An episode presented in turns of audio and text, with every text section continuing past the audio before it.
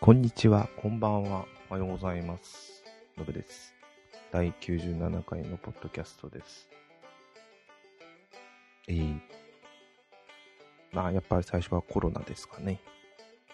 そう、コロナっていうのに対して、もやもやするというのがあって、確かにそうだなと思いましたっていうので、えっ、と、なんだっけな、ラジオ、えー、玉結びのラジオを聞いてまして、水曜日の博多大吉さんがパーソナリティの時にある、となんだっけ、うん大吉ポスト一旦預かりますという2時からのコーナーの中で投稿ですね、えー視聴者じゃないや、えっ、と、リスナーからの投稿に対して、投稿を紹介するんですが、えーまあ、リスナーがもや日々日々もやもやしているというものに対して、えっ、と、まあ、そこで、ストレス解消じゃないですけど、まあ、相談用まではいかないけど聞いてほしいみたいな、まあ、でも相談ではあるぐらいな内容のやつを、えーそこで投稿してるんですが、で、それを聞いて、あのー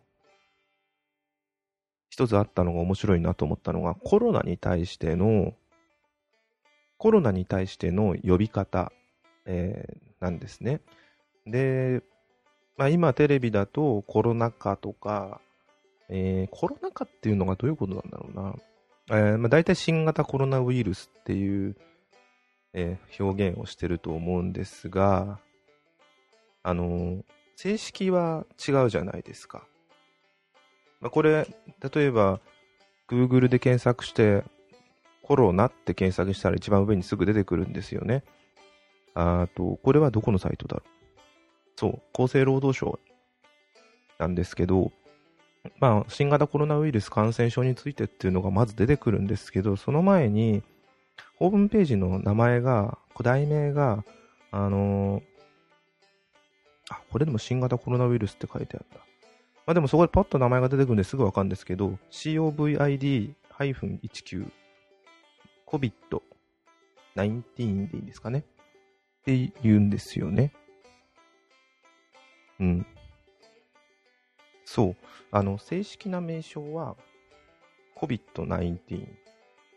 で、コロナウイルスの新型だから、新型コロナウイルス。で、コロナウイルス自体は別に、ま、昔からあるもの。うんと表現がよくわからないんですけど、私も。えっと、コロナウイルスっていうのが、まあ、風邪もコロナウイルス、風邪っていうウイルスはいないですけど、風邪もコロナウイルスなんですよね。で、その、ちょっと面白かったのが、ちゃんとした正確な情報が知りたいなら、インターネットで検索する際は、新型コロナウイルスという検索ではなくて、COVID-19 で検索した、検索した方がいいというのがちょっと面白いなと思いました。正確なことで。正式名称の方でですね。ちょっと前出すと、SARS とか MERS とかいう、MERS? SARS SARS とかもあの正式な名前としてありますよね。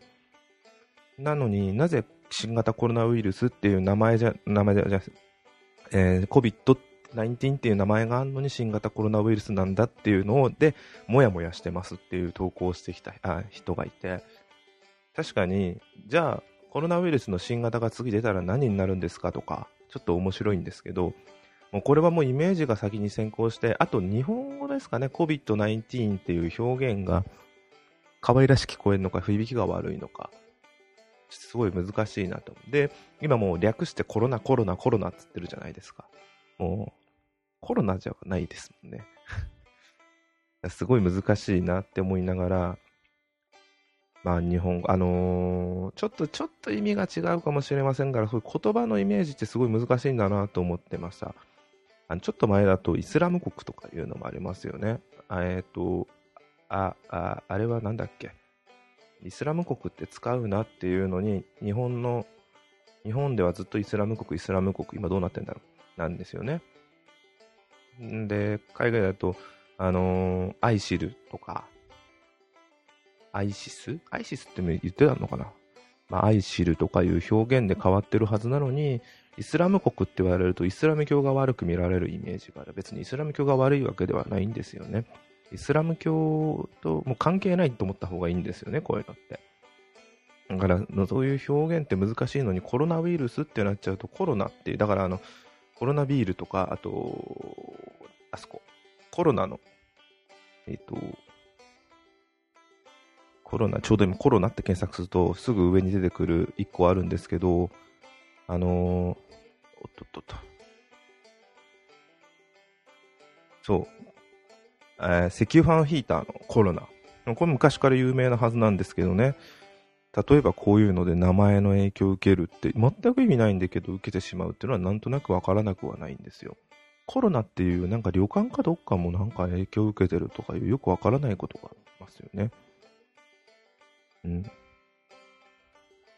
なんか、名前のイメージって強いんだな関係ないはずなの分かってるのに、難しい。まあちょっと今、まあそういう名前をふと来て思いました。じゃあどうすればいいのっていうのはまた別の。本来 COVID って呼べばいい。せめて19にとって COVID でもいい気がするんですけど、それもまた正しくないって話になってしまいますからね。19がついて初めて新型コロナウイルスの正式名称ですってことになるんですよね、きっとこれ。難しいですね。名前って何事も。これに限らず。まあちょっとそんなんで。えー、だから、流行語とか、多分今年の流行語新型コロナウイルス絶対入ると思うんですけど、その中に COVID-19 なんて、きっと入ってこないんでしょうね。ってちょっと思いました。はい。っていうことです。はい。ちょっと最近思った。まあコロナウイルスっていうのはもうどんどんどんどん収まっていくはずだと思いたいんですが、まだまだ予断許さない部分もあると思います。とは言っても、経済活動止めちゃいけないということで、ステップ、東京都も東京アラートを解除して、ステップ3という、まあ、ほぼほぼいつも通りでいいですよっていうのと、若干厳しい、えー、密になりやすい状況の部分に対しては厳しさを戻した、残した中で、えっ、と、経済活動を再開しましょうというふうになってますね。なってるとみたいです。まあ、これからまあどんどん時間をかけてゆっくりと良くなっていってほしいなと思いながらも、これを機会にね、いろいろと見直すことも出てくるんだろうなと思います。はい。ということで、今ちょっとまた長くなってしまいました。コロナ関連の話でしたが、えー、早速ですが、えー、今回ですが、えっ、と、いろいろありまして、えー、いろいろないです。えっと、まあ、前回ちょっと、あの、Google Nest Hub についてですが、今テレビの下に鎮座してます。置く場所はそこに決めました。で、ほぼ、今までの Google ホームミニとほぼ変わらず、プラス、えっと、フォトフレームとして利用させていただいて、あ、こんなことしたんだな、あんなことしたんだなって、一人一人暮らしの自分にフォトフレームというのが思ったよりもいいな。ゲームしながら、テレビ見ながら、ゲームしながら、下見るとフォトフレームで、最近の Google フォトに上がっている写真、まあ、ほぼスマホで撮ったやつですね。がパッと映って、あ、これはいいなと思いながら、ちょっと見てます。今も映ってますね。本当ここ半年以下、1年ぐらいのやつで、直近の写真を載せるみたいな設定ができたんで、それをやってここ1年間ぐらいの自分が何をしてきたのか、撮ってきた写真っていうのを見て思い出します。ちゃんと写真は撮っといた方がいいですね。こういうのでも。はい。で、まあ、これはもうそれ以外は特に Google、えっ、と、なんか、ミュージックも15日以降3ヶ月無料って聞いたのに、それもなんか続いてなくて、ちょっとよくわからないんですよね。なんで反応するんだろう？まあいいや。Google が反応しちゃいました。でもまだ続いてると思ったらもう無料期間が終わっちゃったんだよな。悪くなかったんだけど、まあしょうがないですね、それは。はい。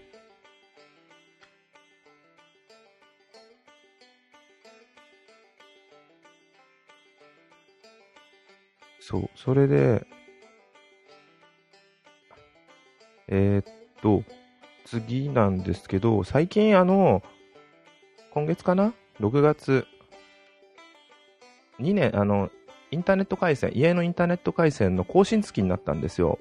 あのー、要は2年契約で更新してたんで、もし解約するならこの月にやれば違約金かかりませんよっていう、まあ、電話、携帯電話と一緒ですね。っていうなったんで、あ、ちょっとどうしようかなと思いながらも、他のとこ乗り換えてもいいかなと思ったら、もう今月入ってからじゃ遅いんですよね。なんだよって、決してうちの回線が早いとは思ってなかったんですよ。あの、まあちょっとプロバイダービッグローブなんですけど、まあビッグローブがダメとかじゃなくてそういうもんだと思ってたんですね。で、早くできるにはどうすればいいんだろうなと思って、いろいろ調べてたら、あのー、あれにした方がいいと。IPv6。はい。で、IPv6 とはそもそも何ぞやっていう話になるとすごい長くなってしまうんですけど、今まず IPv4 なんですよね。それが IPv6 にした方が回線にゆとりが持てて速くなりますよっていう、まあ本当簡単な話なんですよ。まあ IPv4 っていうのが、えっ、と、IP アドレスの、えー、で、アドレスの表示表を、アドレスの表現方式ですね。うん。で、これが今ちょっとまあ、すごい、うん、話が長くなって複雑になって自分もうまく説明できるわけじゃないんですけど、今これが主流なんです。でそれで新しくできたのが、新しい人もこれ自体も古いんですけど、やっと今普及してきてるのが IPv6 という、これが新しいえー、IP アドレスの方式です。データ方式、データ表現方式。で、IPv4 だと、全然 IP アドレスの数が足りません。で、まず IP アドレスとは何だって言ったら、インターネットに接続されたデータ、えー、コンピューター一個一個につくインターネットプロプロトコルで、まあ、アドレスなんで、そのインターネットに、そのパソコンが持つ、うん、あと住所ですね。うん、固定だったり固定じゃなかったりとかいろんなものがあるんですけど、それが今もう世の中にインターネットじゃない、いや、パソコンに、インターネットにつなぐパソコンの数が多くなりすぎて、IPv4 では足りなくなってきた。このアドレスって IPv4 の技術で表現できる IP アドレスの V4 つったのかなの、えー、データの数が、うんと、2の32乗個。つまり42億9496万7296個なんですね。たったこれだけなんですよ。これがインターネットに直接つなげられるんですよ。数足りないんですね。で、これでまあいろんな違う技術を使って、ナットとかそういうまあいろんな技術を使って枯渇枯渇しないようにして、なんとかしのいでたんですよ。でもやっぱまずいだろうというので新しい技術として、えー、IPv6、V6 っていうのができました。で、これが、あアドレスの数が 3.4×10 の38乗項。でも単位がわかんないんです。340貫個。もうわかんないんですよ。ま、事実上無限って言えるんですね。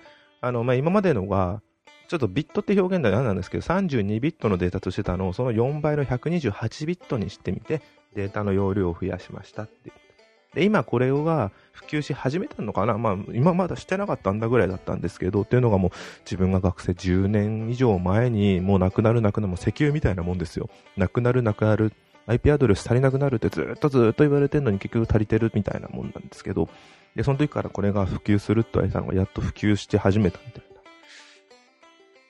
で、で本当に足りなくなるのかっていうのはちょっとないんですけど、とは言ってもやっぱり多いのは変わりなくて、そのせいでえネット環境が逼迫しているというのも事実みたいなんですね。で、ビッグローブがじゃあ早くするにはっていうので、あの、IPv6 の方が早いですよっていう、っていう、あの、IPv6 の方が早いですよっていうのを売りにしてくれ、したんですね。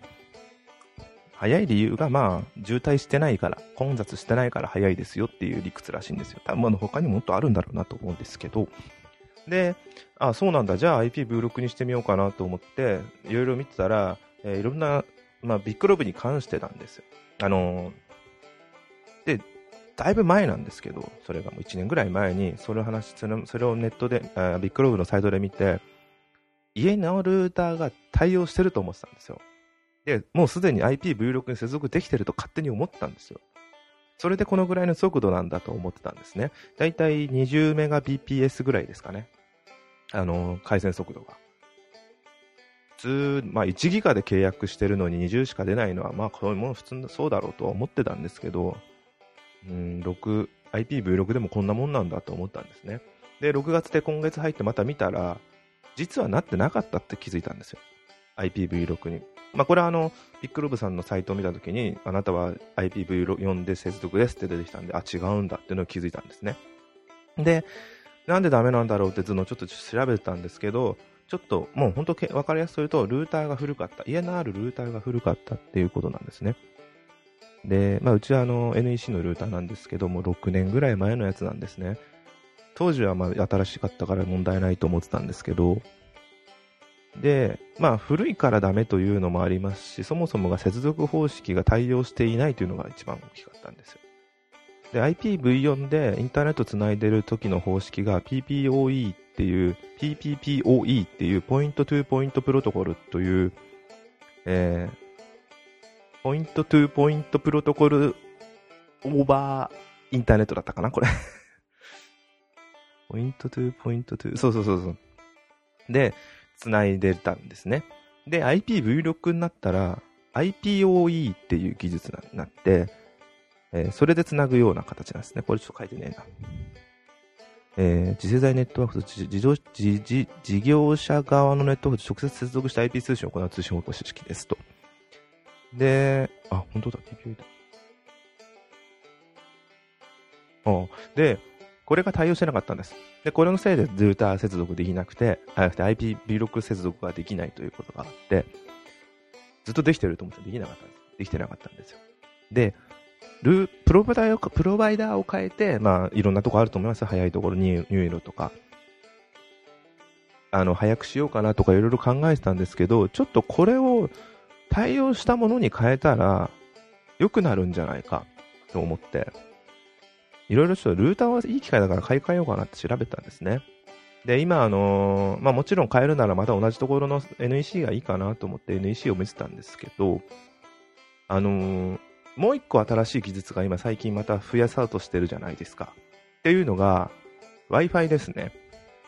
えー、Wi-Fi の、あのー、V6 じゃないや、Wi-Fi 6、6っていうのですね。あの、今までの Wi-Fi の呼び方っていう、企画ですね。新しい Wi-Fi の企画ですね。で今までの Wi-Fi の企画で言い方するときに、えっ、と、Wi-Fi 6までの前の呼び方が、えー、これ Wi-Fi IEEE802.11AC とか、その前だと IEEE802.11N とか、なんか、すごい企画としての分かりやすい型の型の呼び方をしたんですね。うん。で、今回、それをもっと分かりやすくするっていうことで、Wi-Fi 6っていう新しい次世代の Wi-Fi 企画っていうのができたんです。そして細かい企画名としては IEEE802.11AX ですね。なんで今まで言ってたさっきの、えー、古い方が Wi-Fi 5、Wi-Fi 4とかどんどんどんどんもうそのまま、要はジェネレーションみたいなものですね。5G、4G、3G みたいなものと一緒ですよね。え世代みたいな形ですね。確かに世代なんですよ。で、今回第6世代の Wi-Fi が、えー、去年から出てきて、で、それに対応したものをせっかくだから買おうかな。まあ、家にはないんですけど、新しい iPhone とかは全部対応してたり、スマホとか対応してるのが多いので、パソコンだと Surface Laptop 3とかも対応してるらしいですね。で、対応してるのを買った方がいいかなと、今後。まあ iPhone もそろそろ新しくしたいなっていうので、出たら欲しいなと思ってるのもあるんで、これを機会にと思って NEC のやつ見たら、まだ2機種しかないんですね。うん。で、じゃあ、一家に機種でどっちにしようかなと思ったら、WX6000HP と WX3000HP の2機種ですね。で、まあ、両方とも今年出たやつで、WX3000HP に関してはこ5月、先月出たばかばかりということで。で、値段の方を見てみたら、ちょっとびっくりしちゃったんですけどね。あのー、あ、もちろんこれ IPv6 の、えっ、と、IPOE も対応してます。それ前提ですね。で、見てみたら驚いたのが、えっ、と、WX6000HP の方に関してなんですが、値段が、えっ、と、だいたい3万5千円。ほう。ほう。ほう。まあ、3万半ばぐらいなんですよ。